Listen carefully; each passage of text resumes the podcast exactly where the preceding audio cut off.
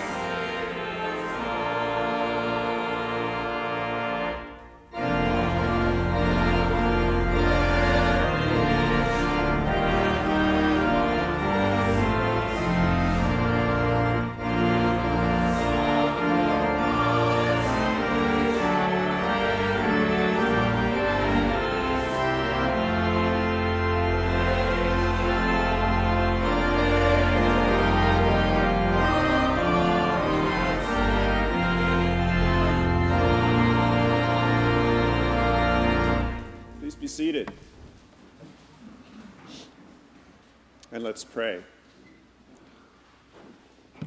Holy God, we come here to your house from so many places in life, both in this week. We come from high places and low places and all sorts of places in between in our own lives, in our own journey. We come as individuals from all places in this country, whether we were born here or moved here from another country. We come from lots of different lineages. We come eventually, as we, re- as we think about it, all of us together from the same lineage, from Jesus Christ, into whom we are baptized. And so we thank you, God, that from all the diversity represented in this room and in this world, you have called us all together into one family called Christian. And we pray, Holy God, that you will guide us to act like it, to act like we love one another even at times when we don't feel like it, that we would treat one another with justice and peace and mercy and compassion. Holy God, meet us now as your beloved children, members of one family, brothers and sisters, as we enter a time of silent prayer. And from out of the silence, God's people say together, Amen. And let's pray together the prayer of preparation and confession that is printed here in the bulletin.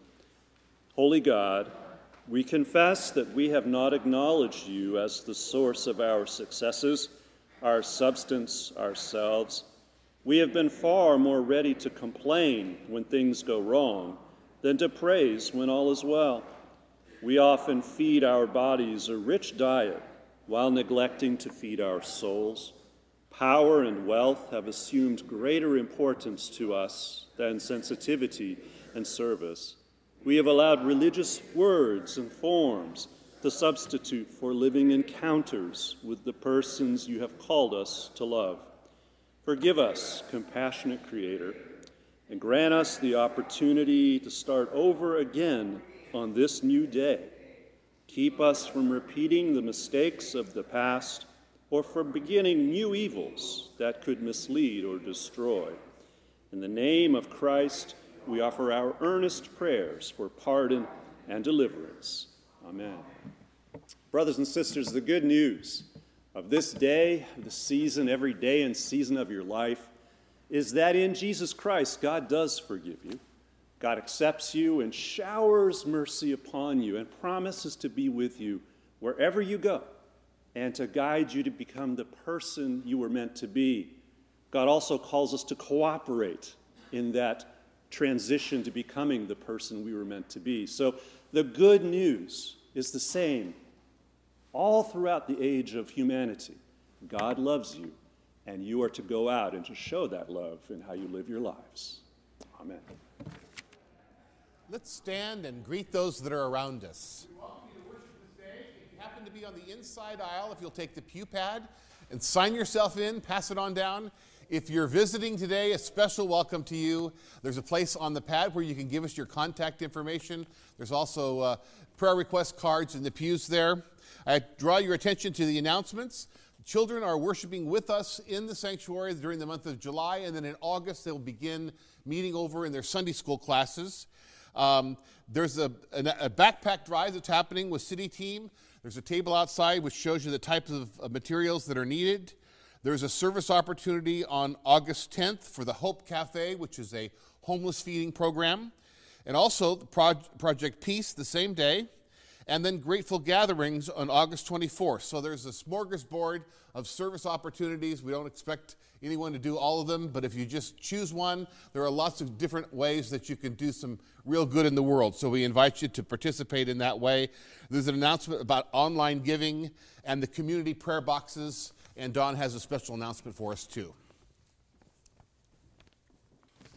Thank you. Before we pray, I just want to sort of bring up to our attention what is the most important teaching or commandment or law in the Holy Bible? Well, it's repeated three times in the New Testament and twice in the Old Testament. It is Thou shalt love the Lord thy God with all thy, thy heart, mind, and strength, and you shall love your neighbor as yourself. Well, in our current period in history, there are a lot of voices calling us to be suspicious of our neighbors, whoever they are, whether they look different, come from a different place, or believe different things than we do.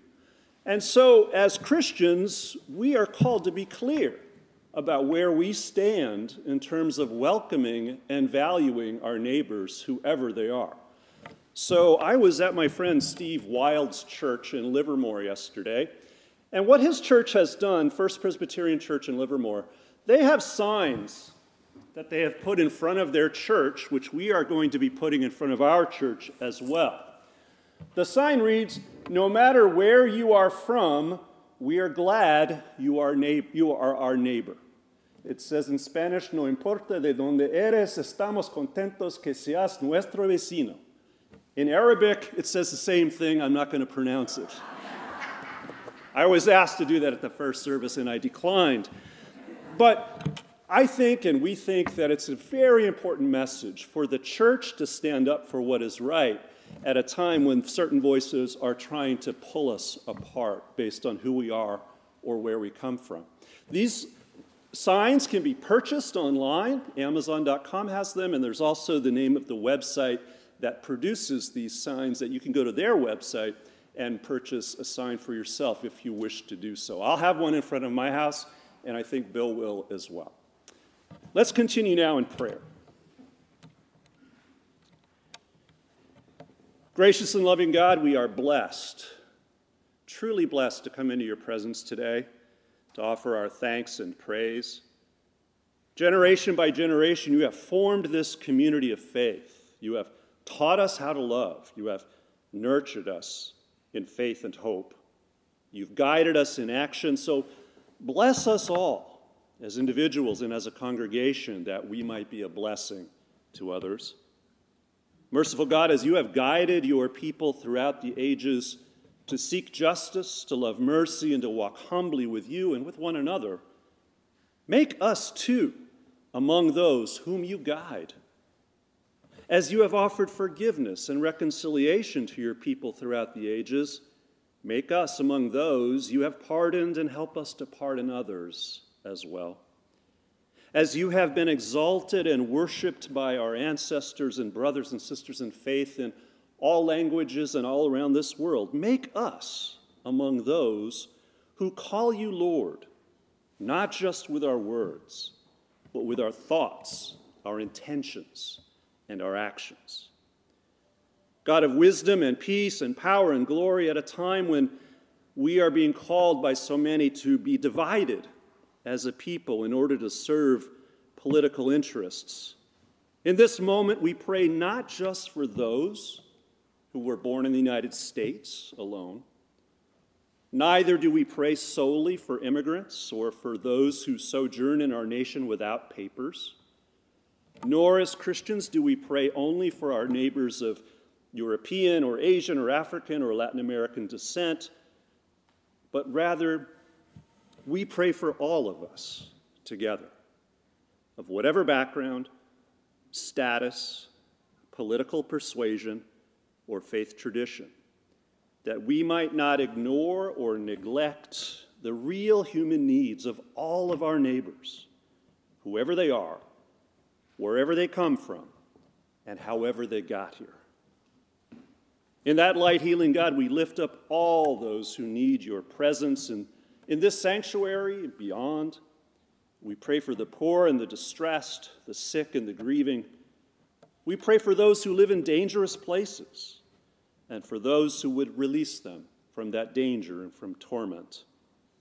And in a moment of silence, God, we lift up to you the concerns that we have for those we care about. We lift them up to you now in silent prayer.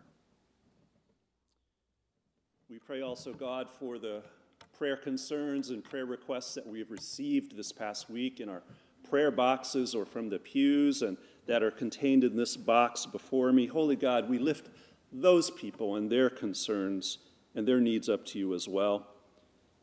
Holy God, we also would pray that you would breathe your spirit now upon this nation and upon all nations. Break down the walls that divide us and teach us again to love you with all of our heart and our mind and our strength, and to love our neighbors as ourselves. This we pray in the mighty and merciful name of Jesus the Christ, who teaches us to pray together, saying, Our Father, who art in heaven, hallowed be thy name. Thy kingdom come, thy will be done, on earth as it is in heaven. Give us this day our daily bread, and forgive us our debts as we forgive our debtors and lead us not into temptation, but deliver us from evil. For thine is the kingdom, and the power, and the glory forever.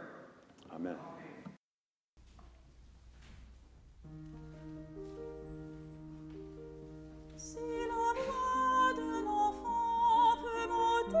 jusqu'à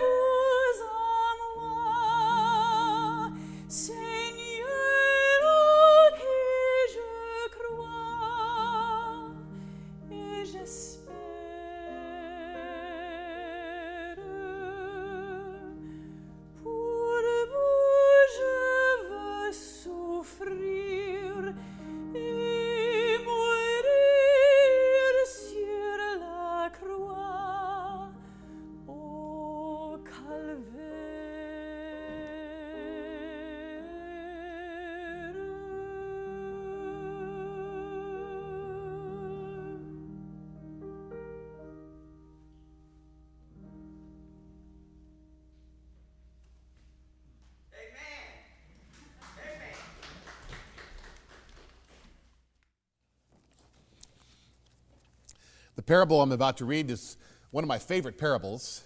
It's called the parable of the two sons.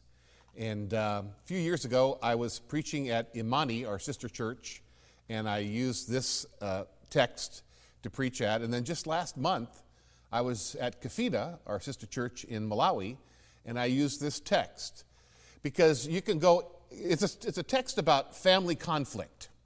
And so you're guaranteed that wherever you go, you, that topic is going to be relevant because all families experience that.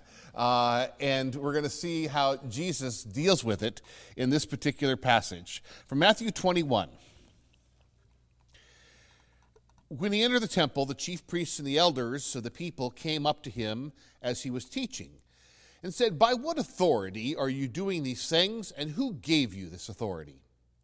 Jesus answered them, I also will ask you a question, and if you tell me the answer, then I also will tell you by what authority I do these things. The baptism of John, whence was it? From heaven or from men? And they argued with one another. If we say from heaven, he will say, Then why did you not believe him? But if we say from men, we are afraid of the multitude, for all hold that John was a prophet. So they answered Jesus, We do not know. And he said to them, Neither will I tell you by what authority I do these things. What do you think? A man had two sons, and he went to the first and said, Son, go and work in the vineyard today. And he answered, I will not. But afterward he repented and went. And he went to the second and said the same. And he answered, I go, sir, but did not go. Which of the two did the will of his father? They said, The first.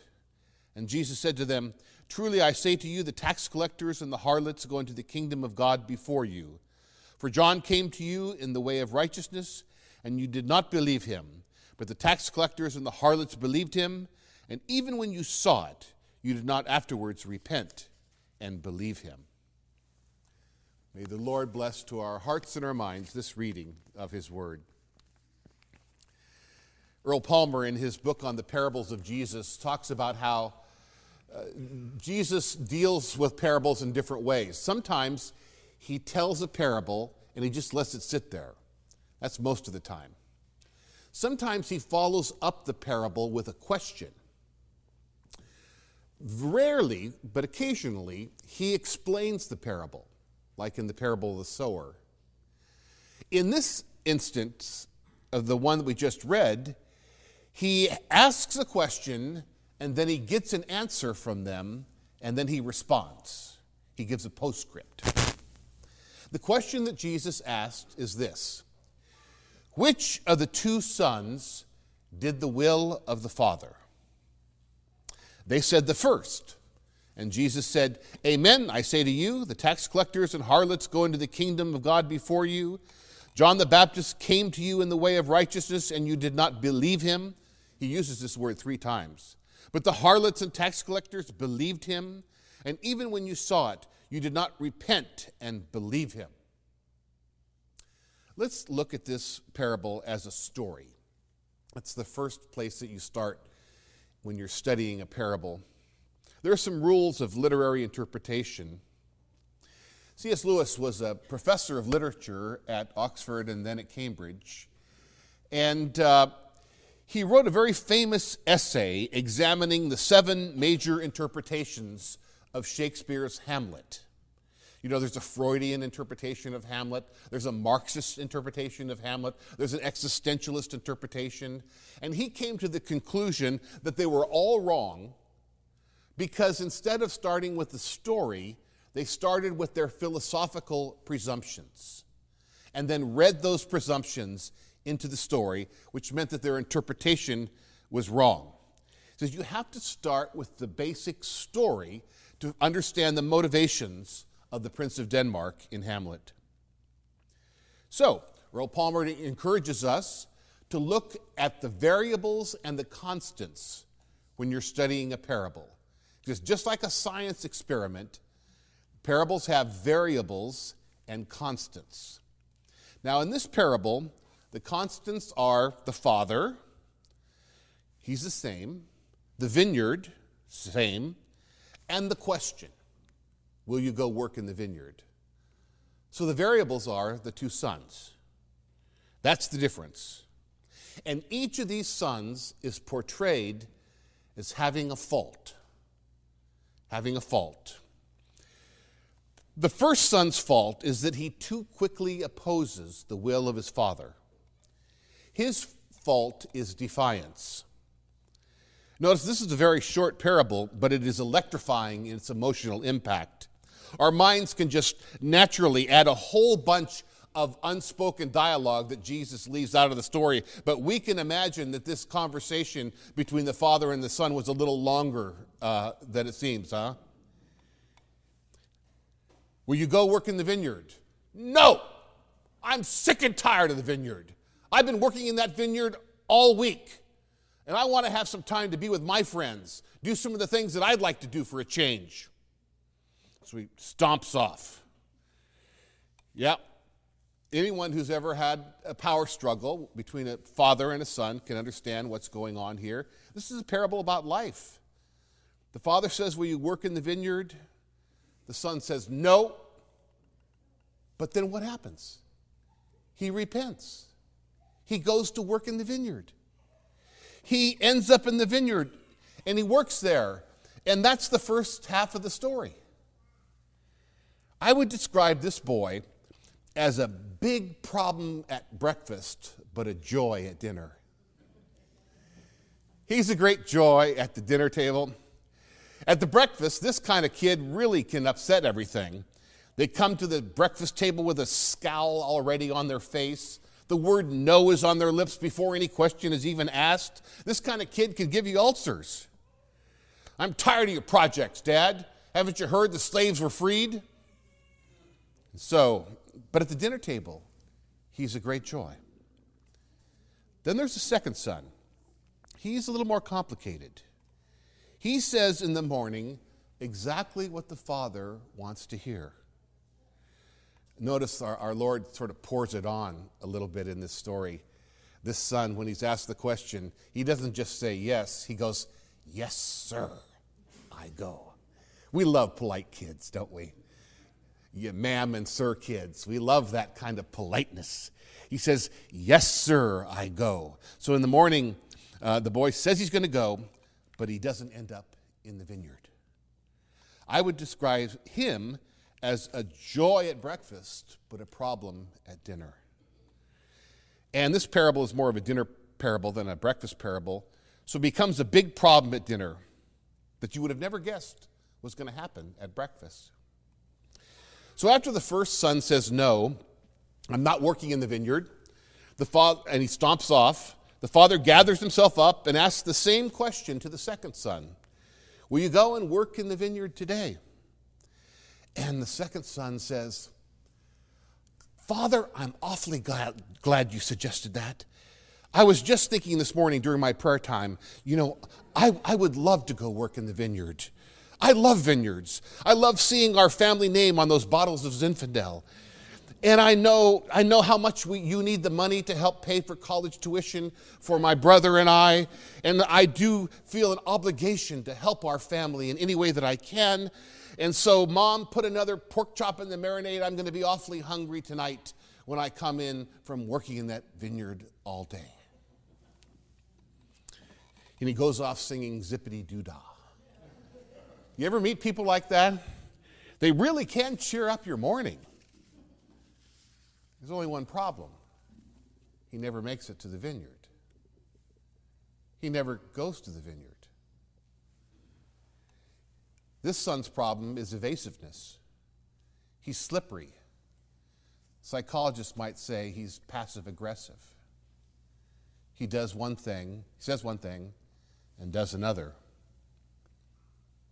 Which of the two sons did the will of the Father? You have to wait until dark to know, to find out. One technical observation that Earl Palmer also makes is that the symbol for Greek drama is two masks hanging from a string. And one of the masks is smiling, and that represents comedy. The other mask is frowning, and that represents tragedy. And the greatest comics are those that can mix the tragic and the comic together. When you get a, a, comic like Charlie Chaplin, there's always a little bit of the tragic in there with the comic. Same with the Woody Allen films. mixes them together. And many of Jesus' parables have both these threads, too. The comic thread in this parable is the first son. He says he's not going to go. We don't expect him to go. But boom, lo and behold, he ends up in the vineyard working. It's a surprise. It's a comic thing. We laugh in the afternoon because he made it to the vineyard. One definition of comedy is the sudden perception of incongruity. That's comedy. We didn't expect this kid to go, but he did. He made it there. And then there's the tragic thread. It's also present in this parable. It has to do with the second son. There are several elements of this tragic thread in him. The first thing is he never meets his father. He never meets the father.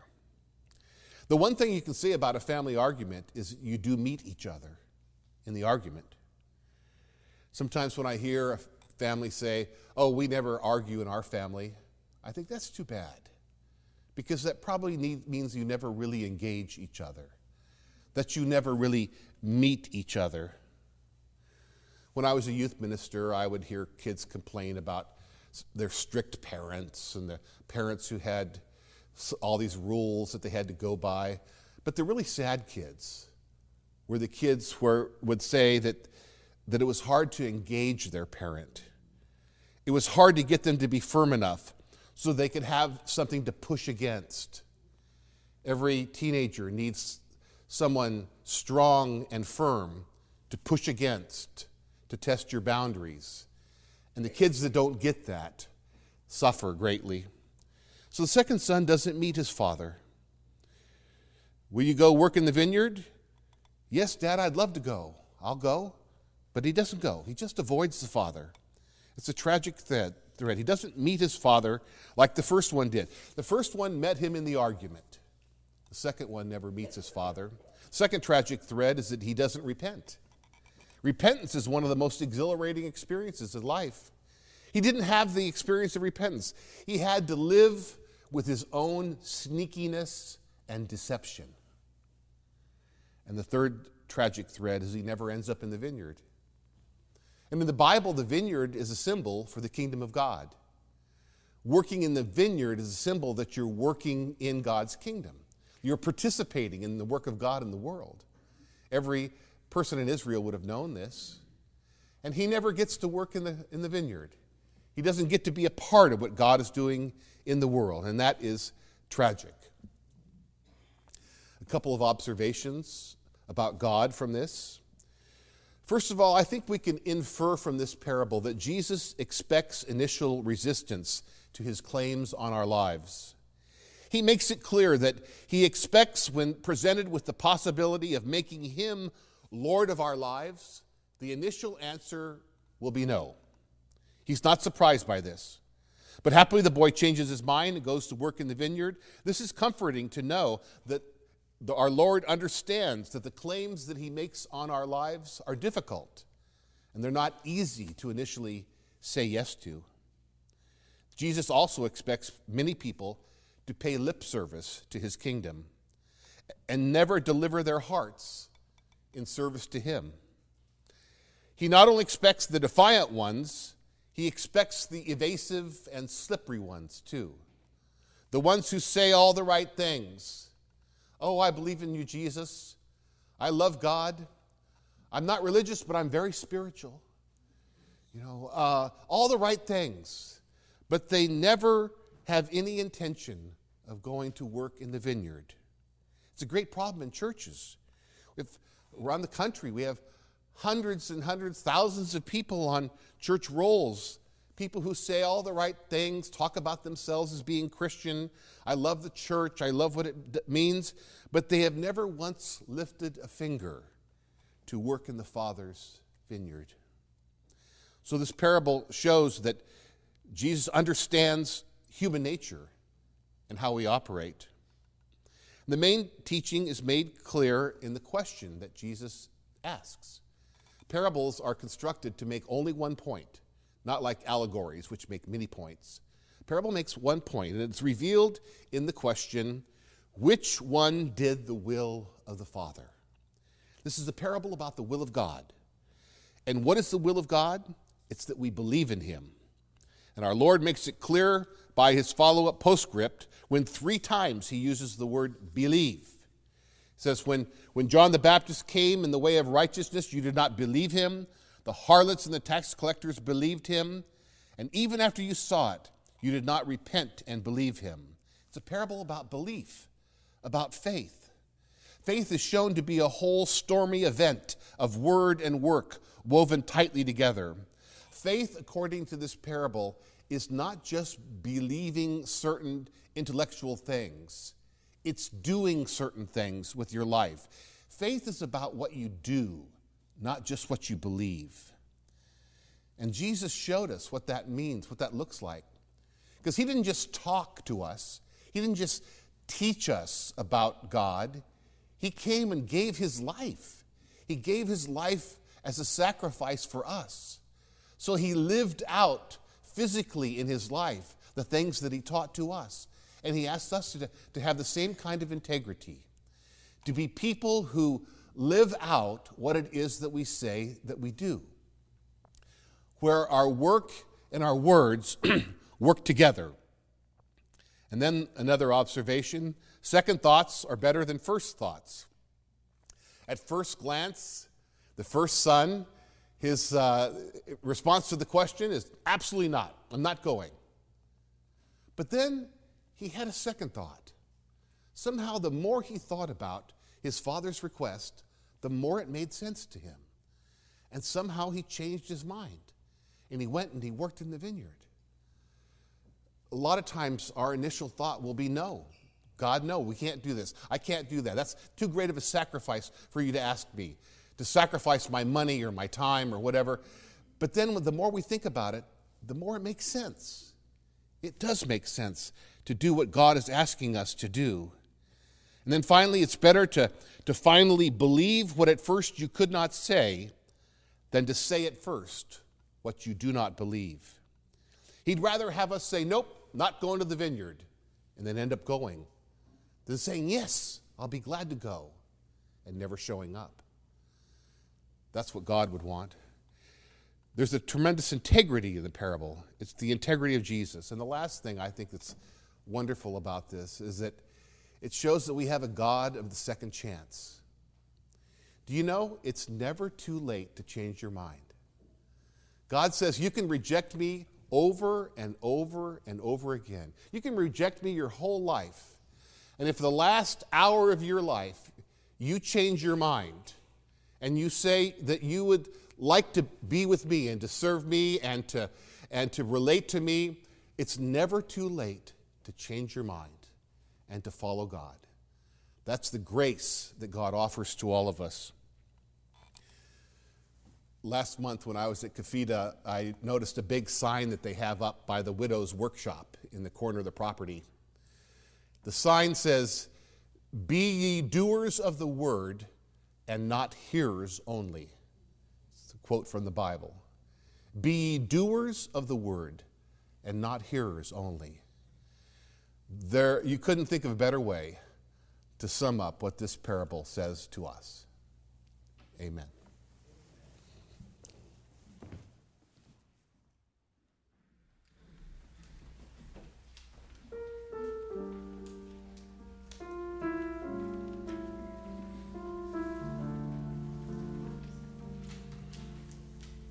Quando il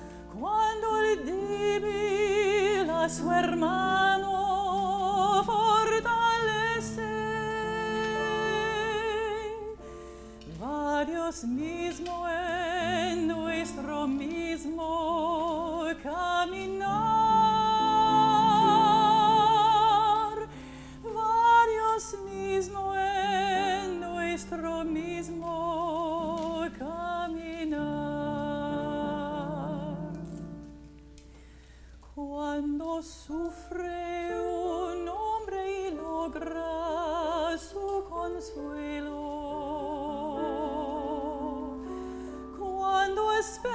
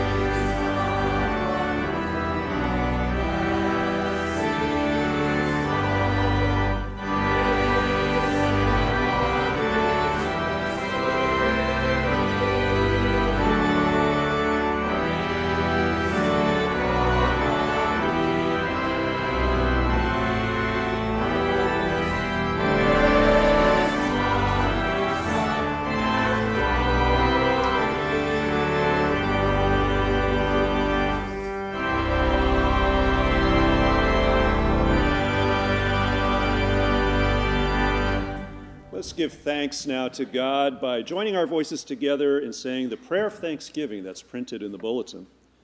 Holy and gracious God, with thankful and glad hearts, we offer our tithes and offerings to you.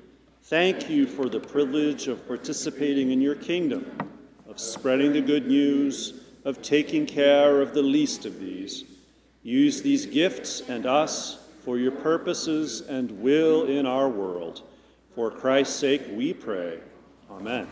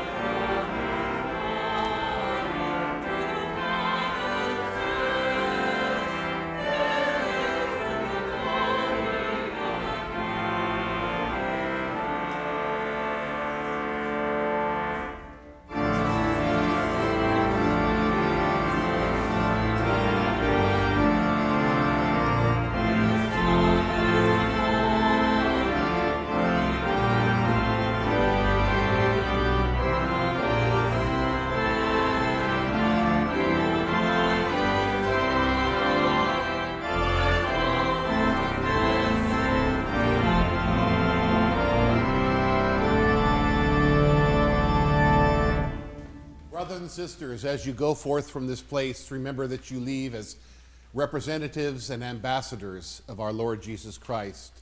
So live your life this week in such a way that wherever you are, when people see you, they'll see Christ living in you. And may the Lord bless you and keep you. May he make his face shine upon you and always hold you in the palm of his hand. Amen. Go in peace.